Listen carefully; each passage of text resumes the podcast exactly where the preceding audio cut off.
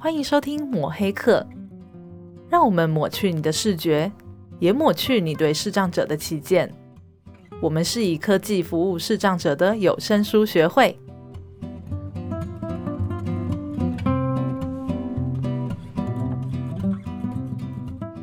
大家好，我是主持人木炭，我是主持人 Vincent。诶，在节目的最一开始呢，我想要来感谢一下正成集团，超大气的正成集团.赞助本节目。相信许多热爱 Podcast 的朋友都听过正成集团，嗯、他们代理了许多优质的影音制作设设备。为了提升，I'm sorry，我太开心了，不小心忘卷舌。太好了。为了提升我们的节目品质呢，其实我。跟前就前一阵子有带我们的工程师还有社工一起去拜访他们，嗯，而且在就是请教了很多设备啊，还有后置啊、录音啊等等相关的问题。我还把我们的录音室环境拍照给他看，然后那个 Sales Alan 就是有帮我们花一点时间告诉我们说啊，爸爸，这个要怎么弄啊，这个要怎么弄啊，这样这可以怎么弄啊，会比较好。真的非常感谢，好热心的感觉哦，非常非常，今天学到非常非常的多，好赞哈！嗯我记得我有看一张照片。就是我们这呃，我们的我们这次去的工程师跟社工都是我们视障朋友嘛，没错。对，我看他们两个好认真哦，超爆认真，好认真的在那边听、啊。我在那边其实就是一个小废物，因为只要交给他们就好了，我只是负责就是把他们带过去的人。哦，他们两个好专业哦。对，然后我们那天就是真的是试了很多器材，我还记得那个。嗯 Alan 拿这边帮我们开空调、关空调、开空调、关空调。对啊，那其实，在访问结束之后呢，就是没有想到正成集团这边居然跟我们联系，说愿意赞助我们。哇，赞！对啊，是其实对于非营利组织来说，这真的是非常大的帮助。当然，当然，嗯，然后也不只是对这个节目啦，就是对我们整个学会来说，其实都是一个很大的肯定。没有错，哎，非常谢谢正成集团，谢谢。嗯，那为什么你会想要带社工去呢？呃，其实我觉得我们的学会的名称啊，有声书一直被很多人误解。啊、嗯，这真的是我已经不管在 FB 上面还是在介 自我介绍上面，我第一句开场一定要说，我们真的不是出版社。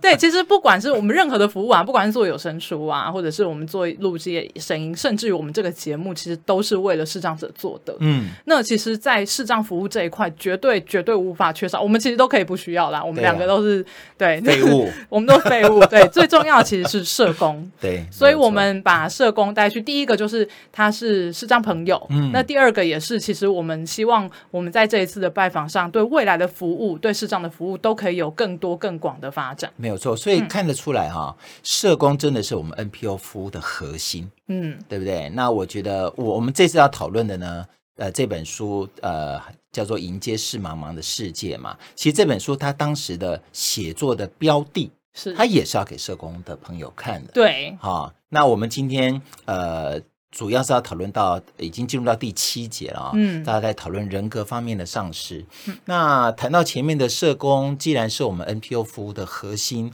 所以我跟木炭啊，我们在想到这一集，呃，这一集到底要请什么样子的？的背景的人来去访问的时候，其实我们俩还真真费尽很多心思。对，但是其实我我知道说我们一直没有找社工这件事情，其实是不太对的。嗯、哎，这个我们跟有点耿耿于怀。对 对对，所以我们今天真的非常的开心哦，我们可以特别邀请到目前在伊甸基金会啊台北的视障重建中心的主任周玉林啊，他也是目前的现职社工。啊，请我们玉玲来跟我们聊一聊。我们欢迎玉玲，欢迎玉玲。哎，大家好，我是玉玲。哎，玉玲好。呃，可以跟我们介绍一下，呃，玉玲的这个求学的过程啊，还有你是为什么会想要投入社工呢？哦，首先我想哦，就是要跟大家说，因为我本身自己也是视觉障碍者。嗯，那我在十二岁的时候，就是因为视神经萎缩的关系，所以就是就开始就是进入了视障这个行业。那在呃成为一个视障者之后，其实确实是很多那时候的资源确实是非常不方便的，所以没有办法提供我们很多足够的一个资源，让我是继续去好好的读书，嗯，啊，或者是就医等等这部分，因为我刚好就是、嗯、就是视力不方便，是在我的。哎，是在有鉴宝的前一年哦，所以其实，在整个花费上也是确确实特特别的昂贵这样子。对，所以我那时候做的，但是我父母还是很担心我的视觉嘛，所以我们做了很多的检查。那我做了这些检查以后，就是其实我自己都知道，不论是看过中医、西医、求神问卜等等这些部分，我都知道效就是无济于事。对，是所以后来就是我也是在一次的就医当中，我就是有跟，就是我自己主动询问医生啊，嗯、我是还能够去读书吗？嗯，因为刚好也是经由就是医生告诉我说，哎，你可以去读特教学校。哦、我再从，因为其实我当时有在，因为我是来自于宜兰啊、嗯，所以其实宜兰对于这样的。就是视觉障碍者是是感到非常担忧的，因为我曾经就是有询问过他们说，如果我去读书，他们是说，那如果放大课本，我是不是是不是就可以阅读？嗯，然后这个确实是不行，所以因为这样子，所以他们一直迟迟就是有一点迟疑跟担忧。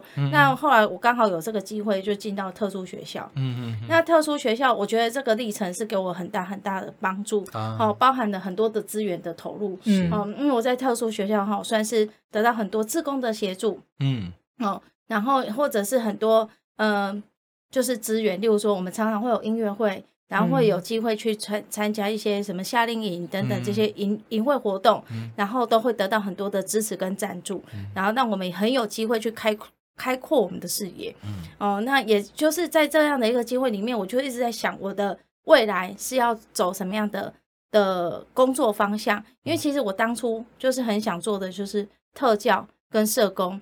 那我会认识社工，其实那时候社工其实并不普，就是没有那么多人听过。嗯，那我会想做社工，是因为刚好有听到有人说，其实社工是在社会福利单位服务的一个工作。嗯，哦，那我我我其实对于社工的期盼会比特教的期盼来得高，因为其实我个人觉得我在于一件事情的耐心度来说，其实不是那么足够的。嗯，对，那我我后来就决定说，那也许从事社工会是。对我来说是一个蛮，就是不错的选择。嗯，好，所以我大学就是就是会走走向那个社会工作学系的一个方向。嗯，对。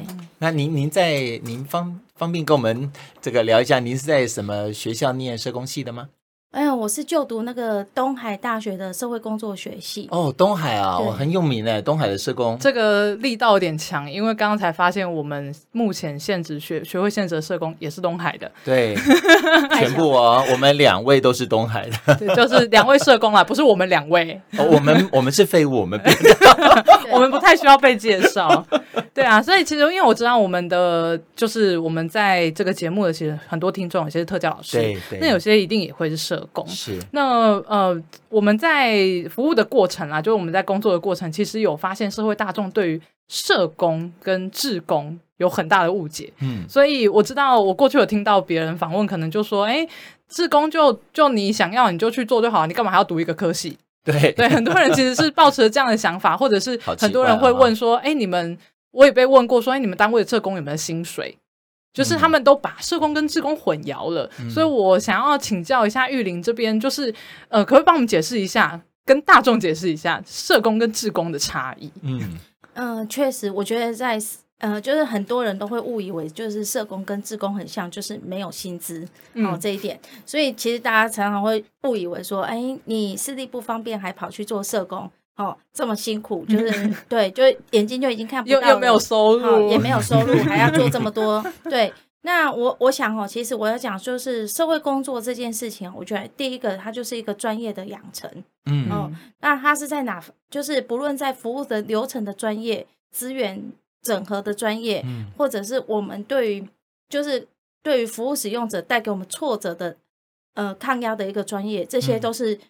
我觉得都是一些养成的一个过程，嗯，哦，因为我们必须要比就是其志工们更了解这件事情，我接下来该怎么做，嗯嗯，哦，我没有办法在那里等待说，说我志工可以说我做我真的有困难，我可以离开，是哦，那社工他要知道他的责任就是要把这件事情完成，而且他要知道他的流程接下来该怎么走，嗯，他的资源要去哪里找，嗯，然后呃，遇到服务使用者真的有一些困难，他没有办法解决的。其实这不是我们的问题，对，我觉得要真的能够理解这件事情，嗯，要不然会在这样的路走得很短，哦，对，很难继续长期的走下去呀。嗯。嗯，这让我想到前一阵子啊，就一个在我们 NPO 界一个很大的新闻，就是儿福联盟。呃，F 联盟之前不是因为在内湖买了一个制裁嘛哈，嗯，那其实很多的捐款者哈，当时都还蛮质疑的，说为什么你们要买一个这么好的地段啊的房子？嗯、那 F 联盟在当时其实就有提到说，他们希望给社工伙伴一个更好的工作环境。诶，在其实，在当时有很多呃蛮有趣的一些观点，就好像刚刚玉玲所提，他们会觉得说。啊，社工嘛，对不对？嗯、社工干嘛要给他这么好的工作环境呢？嗯、对不对？社工不就是帮助人吗？我们捐的钱是想要直接的给受帮助的人，嗯、为什么要让社工有这么好的工作环境呢？哎，可不可以请我们的玉玲来跟我们分享一下你的感觉呢？嗯、呃，我想就是大家可能会想说，就是我们助人者就是应该是要秉持着爱心，嗯，哦，所以就是应该。呃，但是我我从另外一个角度讲，所有的专业如果要被肯定，哦，是不是都要应该要得到一定的稳定，呃，跟资源？对，哦，这是一定。好、哦、像我我想像医生，哦，因为医生他可能有他本身就是一个有一个证照，然后可以救救济，哎，直接。治治病哈，医治好、嗯、医治疾病的一个专业，是那我们当然就非常信任他。嗯、但是其实社工也常常在一个高风险的环境里面工作，嗯，哦，对，我们做家暴，我们处理一些就是哈非行行为，就是哦无就是无法有。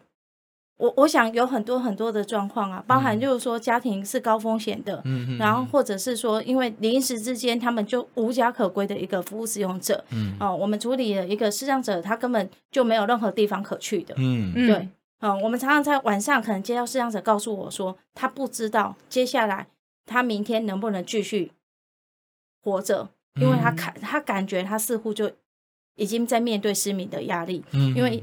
呃，我想夜盲的视障者，他每天就在经历失明，啊、呃，所以他们就是在这样的一个经历当中，我想视障者，呃，视障者是很很痛苦，但我相信社工也不断在消耗着他服务的热情，是，哦，所以我觉得在一个好的工作环境跟一个稳定的工作环境，对一个工作人员来说，这个不是只有社工，我想是对任何人而言都是非常重要的，因为过去社服团体常常是无家可归。对，因为都是租租用的办公室，对，对像像我们的就是，嗯、是我们都是用租的。是，其实我们很多地方也都是，都是对、嗯、对。那其实你在一个租用的办公室里面，其实房哎房东不租了，你必须要面临搬家的困境。没错。那对于身心障碍者来而言，我觉得最大的困扰就是，当你搬家了，身心障碍者如何到我新的环境来？对对对，是一个最大的困难。没错。尤其因为我们都在服务视觉障碍者，嗯，我想这一。这个过程当中啊，视觉障碍者学习定向到一个新的环境，大家都知道非常不容易，非常非常对。那我想，如果能够花时间就学会的视障者，都是非常有能力的。嗯，好，有很多视障者是花了很多的时间，都未必能够学会。嗯，所以他到一个新的环境，又是一个新的尝试跟熟悉的一个过程。嗯，好，大家知道，每一个人，我觉得最困难的是视障者连生活所需要处理的这个生活。生活不便都是一个问题的时候啊，他根本不愿意出门。对，嗯，对，我要上厕所都要靠别人。嗯，好，大家都带过视障者上厕所。好，所以其实这个这个是这样的，在这样的一个议题下，我一直觉得有一个稳定的家、稳定的办公室，对于每个社工服务人从业人员来说是非常非常重要的。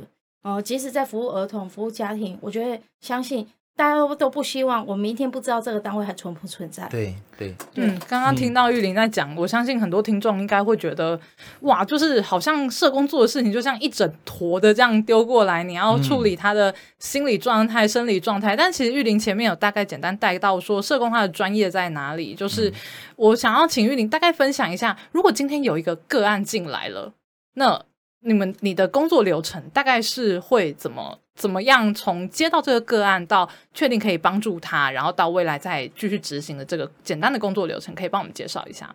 嗯，好，我就从就是一个服务使用者进到我们这这这样的一个服务方案过来。第一个，我们当然是先了解他是不是符合我们的条件跟资格。嗯嗯，那 OK 的话，他我们就会进行到我们的开案的服务。那所谓的开案服务，就是我们等于就是我们受理案件的概念。嗯。嗯那进到受理案件之后呢，我们就开始进行的一些服务的评估跟需求的了解。那我们会进行家访，然后会跟服务使用者一起来讨论啊未来的一个服务的方向跟目标，好、嗯、确认这样的一个资源是他想要的，而不是我们自己想给他的。嗯，对。那在这样的一个讨论的过程当中，我们会与服务使用者是共同来拟定我们自己我们未来的目标，而不是只有提供我们的专业意见而已。嗯，是对，哦、呃，就是我觉得里面最重要还是服务使用者。嗯，那再就是服务的执行，哦，跟服务的关心，跟服务的追踪，哦，跟服务了解这个执行的过程有没有什么问题，应该去做处理跟解决。嗯，然后再就是相关的资源要去进行一些整合跟连接。嗯啊。然后确认整个服务的使用过程是很顺利的，而且学习也是很适当的，没有任何的问题。那评估以后成效也是很稳定的，我们才会讨论后续的结案，跟后后续的一个追踪关怀等。像你们这样子，你在服务的过程里面，你有没有碰到一个比较？可不可以帮我们举一个比较有趣的一个例子？就是说，你觉得哎，让你印象很深刻这样子的一个个案的，从你评估啊。就是很特别，非典型的，哎，非典型的。嗯、其实我我个人觉得，其实蛮多服务对象对我而言都算是很独特的。哦，嗯，对。但是应该应该说，我觉得每一个人的状况，因为各各自不同，所以我会就在这个部分上面，我我觉得就是很难去思考到说哪一个对服务对象对我来说是特别。有趣或者是挑战，但是评估的过程是不是都会比较久？嗯，其实我想哦，就是也未必，因为有些时候服务使用者有一些就是不太愿意表述太多的时候，我们往往是在正式工作的时候才开始发现他真正的需求。对对对，所以我我常常会看见说，我们会会往往只服务服务使用者表面上的需求。嗯，对，我们看到他走不好，我们就是不断的鼓励他。哎，要学习用手杖行走。对对对对。可是事实上，我们并没有解决他背后真正没有办法好好行走这样的一个问题跟原因哈。对哦，这这个我想要稍微分享一下，因为最近我们学会有就是有一些案子，那我就会接到一些课程申请的电话。那我真的觉得社工很辛苦，就是因为我自己本身不是社工专业出来的，不过因为我们社工也有他自己的手边的案子，那我就是帮忙过滤第一关，光是第一关在调查。呃，个案的他们上课的需求，我觉得就是有很多的变数，因为老师就是说来申请的老师，他们讲的一些状况，可能他们也没有，就是他们刚接手这个孩子，然后这个孩子背后的原因，他们也还没有空去了解，那我们就要一一层一层去猜，然后了解他的学习的，呃，例如说他的需求，就刚刚刚刚玉玲提到需求很重要，就是说他们的需求到底什么？我们的课程，我们短短几个小时的课，可不可以排？可以符合他接下来下一个阶段的需求给他。那光是在这一块，我接到电话完，我就要跟社工讨论，然后社工又要去思考说哪一个老师比较适合，然后哪个时段那是要谁陪同。那我们就是每一个状况都不太一样。这个讨论的过程其实蛮缜密的，而且蛮费时的。那我我本身不是社工专业，我就非常非常佩服，就是很多的外面很多单位的社工，他们要这么每一个等于说每一个个案都是个别化。他们不是，我们没有办法总体的归一而论，说你就是需要什么样的东西。对，啊，对，这个确实让我们觉得说，社工之所以呃，它很重要，呃，我觉得也可以回扣到我们前面在讲的儿福联盟那个 case。呃，其实社会大众他要捐款，当然都希望他的钱是直接帮助到这个受帮助的人。可是受帮助人的服务是谁要谁来提供？没错，我觉得这点最重要。确实，否则，呃，我讲实在话，一般我们社会大众的钱，你就只是给他钱呐、啊。可问题是钱，你给他钱，问题就解决了吗？我觉得可能很困难，嗯、因为你给他钱之后，他还是很多问题存在，他并没有把他真正核心的问题要解决。真的核心问题的解决，谁才有这个能力？我相信都是我们社工的伙伴。没错，没错，因为像我们有一些服务使用者，他可能在金钱的使用上，他没有办法去好好的做好支支配，对，所以会遇到更大的一个困境，就是我们也许可以给他一笔钱，嗯，然后让他去过这样的生活，但这笔钱可能不到几个月就可能完全的用完，对，那他以后一样，呃，未来一样几个月后，就是可能又又要重新回到。他什么都不行，什么都有困难的这个阶段，嗯嗯、那其实社工其实也不是说，呃，能够提供他金钱的使用，但是我觉得最重要是了解他真正背后的议题，跟去处理这些议题可能所造的造成的一些困境。这样子。对，没有错。其实这也刚好，诶、欸，跟我们这一次要谈的书哈的章节刚好都还蛮连结的。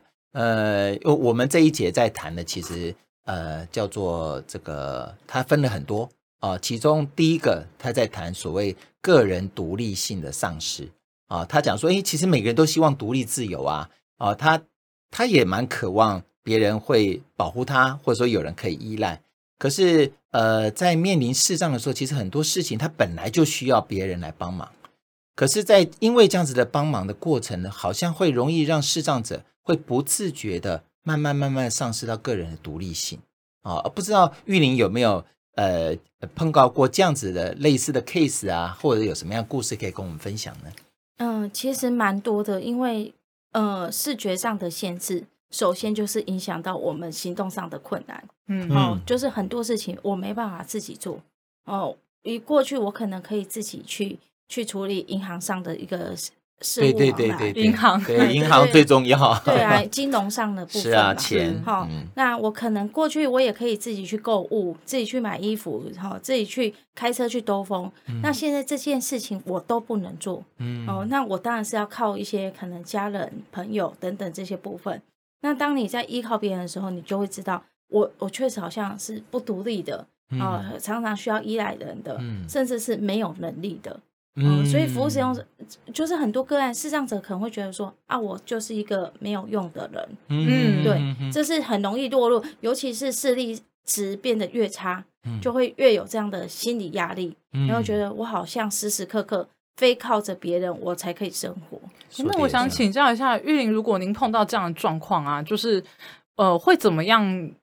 告诉视障者，就是说我们会怎么样跟视障者沟通？因为旁人一定习惯性就说啊，不会啦，你你这样很正常。可是其实这样子，不管是第一个，他们就是两个选择嘛，一个就是他们突然变得超级无敌依赖，嗯，结果他们还是没有办法独立自主的生活；要不然就是他们不依赖，就是跟刚刚玉玲前面讲，我就干脆不出门了，我我自己上厕所，我不用出去依靠别人引导我到厕所。那这样子社工部分会怎么样去引导个案？嗯、呃，我觉得有几个部分，我是觉得有些事情还是需要透过学习，嗯，增加独立性。嗯、我说，其实你有时候学习定向行动或学习任何的一个服务课程，包括学习手机、电脑等等这些部分，是不是为了完全一定要靠自己独立？嗯，但是是你在这个独立性的提升是很大的一个帮助。对，哦，你你光你学习定向，你以后也许很困难自己走，但是借着别人带着你，你都可以知道你的方向是不是对的。对，啊，或者是你走的很有安全感，你就会觉得在在被带的这个过程里面，你你不会觉得你好像是不知道要往哪个方向前进的人，是手足无措。嗯、那刚才有提到，就是像我，我觉得除了这个之外，当然有时候也会听到一些很奇怪的声音，包含说，哎，你都看不见，为什么要出来，让造成大家困扰？嗯，因为我们之前有服务使用者说，他可能在捷运的时候，某一个捷运。的协助人员曾经有这样说过，哦、那其实多数的捷运协助人员都非常的友善，而且人非常的好。嗯、那也许就是刚好只有遇到这一位，嗯、那他就有说：“哎，你都这么不看得这么不清楚了，那你怎么出来造成大家困扰啊？人家这样还要带你，你你不是觉得很麻烦吗？”嗯，好，那其实他有跟我分享到这样的一个议题。嗯，那我是觉得说，那是我我我个人觉得说，嗯，是不是困扰？我我不了解，但是你确实也从透过你的出门。让很多人认识你了，嗯，嗯对，是。我说多少人因为看到你觉得非常感动的，你你可能不知道，对，嗯，对。那我想他自己也很清楚、很明白，因为确实很多服务是，呃，很多捷运的协助人员都会直接说啊，你很棒哎，你每天都可以这样出门，是啊，哦，其实有很多人确实也这样跟他说过，他也说啊，他们都说我很棒，其实我觉得还好啊，大家不是都这样出来，嗯，因为。对于一个视障者而言，我觉得他们也一直在思考说，为什么大家都做一样的事情，但我只会做这件，我会做这件事情，别人就觉得我特别优秀。嗯嗯，我就说，因为每不是每个视障者都可以这样出来。是的，嗯，这是一个最大的问题，就是因为很多视障者遇到这样的困难的时候，不是不能出门，是不敢出门。对对，对我觉得是把不能跟不敢这件事情要区分清楚。嗯，那我也要把就是。当别人误解我们、不理解我们的时候，我就说，你刚好要很好的让别人知道，你的社会教育就是可以在这个时候展现出来。没有错，社会教育。对，我刚讲“独立”这两个字，哈，哎，就会让我我我我脑海中马上就跳出两个鲜明的画面。第一个就是我们每天工作的地方。是对木炭，其实我们、嗯、我们的市上的工作伙伴，突然 Q 我，我有点反应不过来。对，看你有没有放空。好，您继续。我们的市上工作伙伴，您看他在 Office，他都是。他就是像一个哇，行走就是非常的这个自由自在啊、哦，对，然后你都不会说会担心说哦，他今天要去茶水间了哦，我们是不是要去帮他？从来没有担心过。对，我从来，然后连吃饭干什么？哎，我都觉得这个东西就因为我们已经觉得习以为常。是啊，另外一个就是我我有一次搭捷运啊，就像玉玲刚刚说的，有一次搭捷运，其实我是刚好看到我对面有一个拿着白手杖的。那你知道我，因为我在视障单位服务嘛，你又把他引导到我们学会了吗？哎，没，因为很很远了，所以没有办法引导到我们学会。OK，好。可是我在这个到我看他想要起身的时候，我就我就问他说：“哎，不知道有没有需要帮忙？看你需要引导到哪里去？”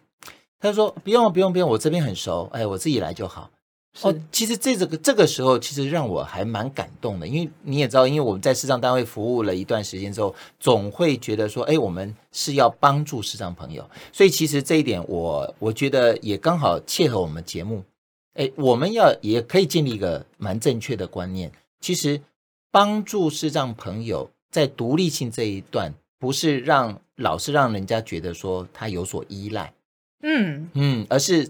用一个同理心，哎，其实他也蛮需要多，只要他能力所及，嗯，哦，你就不需要非要去这个带着他去往哪里走，或者是非要他非要帮助他不可，嗯，好，确实，因为其实有蛮多社会大众就是很热心，嗯，会不断的是想说，视障者一个人站在路边啊，很危险，是不是很需要协助？然后就会很主动的上前，对对。那因为我们之前遇到一个非常就是。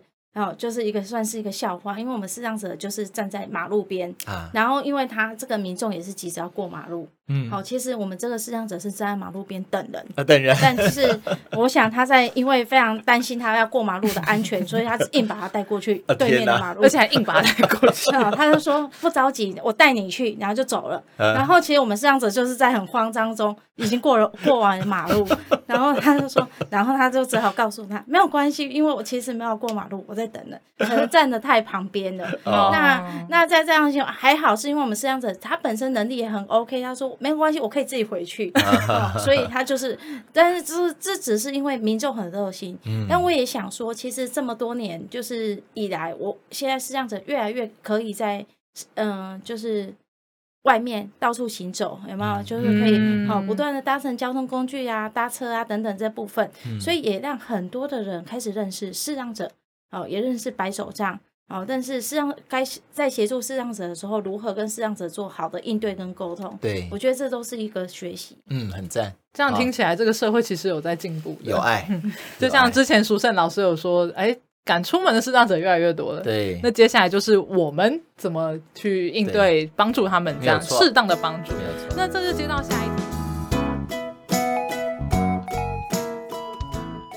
哎，这一集啊，我很开心跟资深的社工玉玲啊一起聊聊天、对谈，尤其谈到社工跟志工的不同啊，还有社工到底有哪些专业啊？我觉得真的是让我印象深刻呢。嗯，身为本节目划重点小帮手，今天也要来帮大家复习一下玉林说的社工专业是什么，就是服务流程的专业。服务整合的专业，还有面对个案抗压的专业。哇，你听起来就很多个专业，对不对？没错。啊、我我觉得我跟木炭啊，在募款的过程啊，都经常听到我们捐款朋友在问我们一个问题，也跟我们前面聊到跟儿盟的话题是一样啊。就是说，捐款到底有没有用在我们服务的个案身上，还是变成我们这些社工的薪水呢？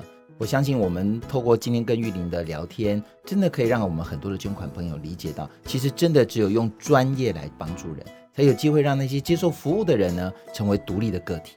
嗯，那 Vincent 不好意思哈，我突然很想问、嗯、哦，这个抹黑客，你每次要问我，我就有点紧张了。嗯，好，我来严肃一下，眉头一皱。哎呦，这个一月底抹黑客播出之后，嗯，你工作上有什么变化吗？哎呦呦呦呦呦，我工作上最大的变化是什么？我偷偷告诉你，就是我的名片上又多了一个主持人的头衔。哦，等下让我翻十个白眼，哎，偷偷告诉我，你现在让所有听众知道有多无聊了吧？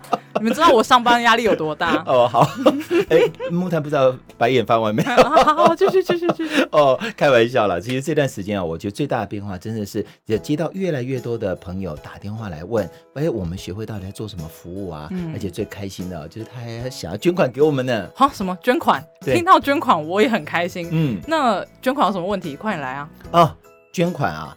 其实本来应该不要有问题，对不对？可是我觉得我们的捐款真的是很有问题哎，因为我们的捐款还是得要请我们这些捐款的朋友要跑到邮局或是 ATM 去汇款。哎呦，我真的觉得。不管是天气的情况啊，或尤其现在疫情，还要让大家跑到那种地方去汇款捐款，我就觉得就拍死。嗯，所以文化重点小帮手又出来啦，要来当帮大家画个重点，就是有声书学会线上捐款系统上线喽。哦，毕竟刚刚提到防疫期间嘛，还有一些交通的不便，所以呢，我们希望可以让大家捐款更方便。您只要用手机或是电脑点选连接，就可以线上捐款喽。哇，好开心哦！我觉得就跟玉玲说的呀，这一些捐款啊，一定可以让我们学会的社工也好，电脑老师也好，或者是心理治疗师，让我们为我们的视障朋友呢提供更专业的服务哦。嗯，无论是一杯真奶、一份盐酥鸡、一克牛排，还是一个豪华便当，无论是单笔捐款，还是每个月定期定额的捐款，对我们来说都是很大的鼓励哦。真的，而且捐款连结啊，可以参考我们的节目资讯栏。或者是点击我们的脸书粉砖，或是官网，简单又方便。没错，那如果说呢，没有办法出钱出力的朋友，也欢迎继续收听我们的节目。只要你对视障者多一份了解，就是对他们来说最大的帮助。没错，我们的节目呢会固定在每周四的五点上线。如果你喜欢，欢迎订阅并给我们五颗星的评价，也欢迎推荐给你周围的朋友收听哦。嗯，谢谢，我们下周见喽，拜拜，拜拜。本节目由社团法人台湾数位有声书推展学会录制剪辑，有声书学会以科技服务视障者的 NPO。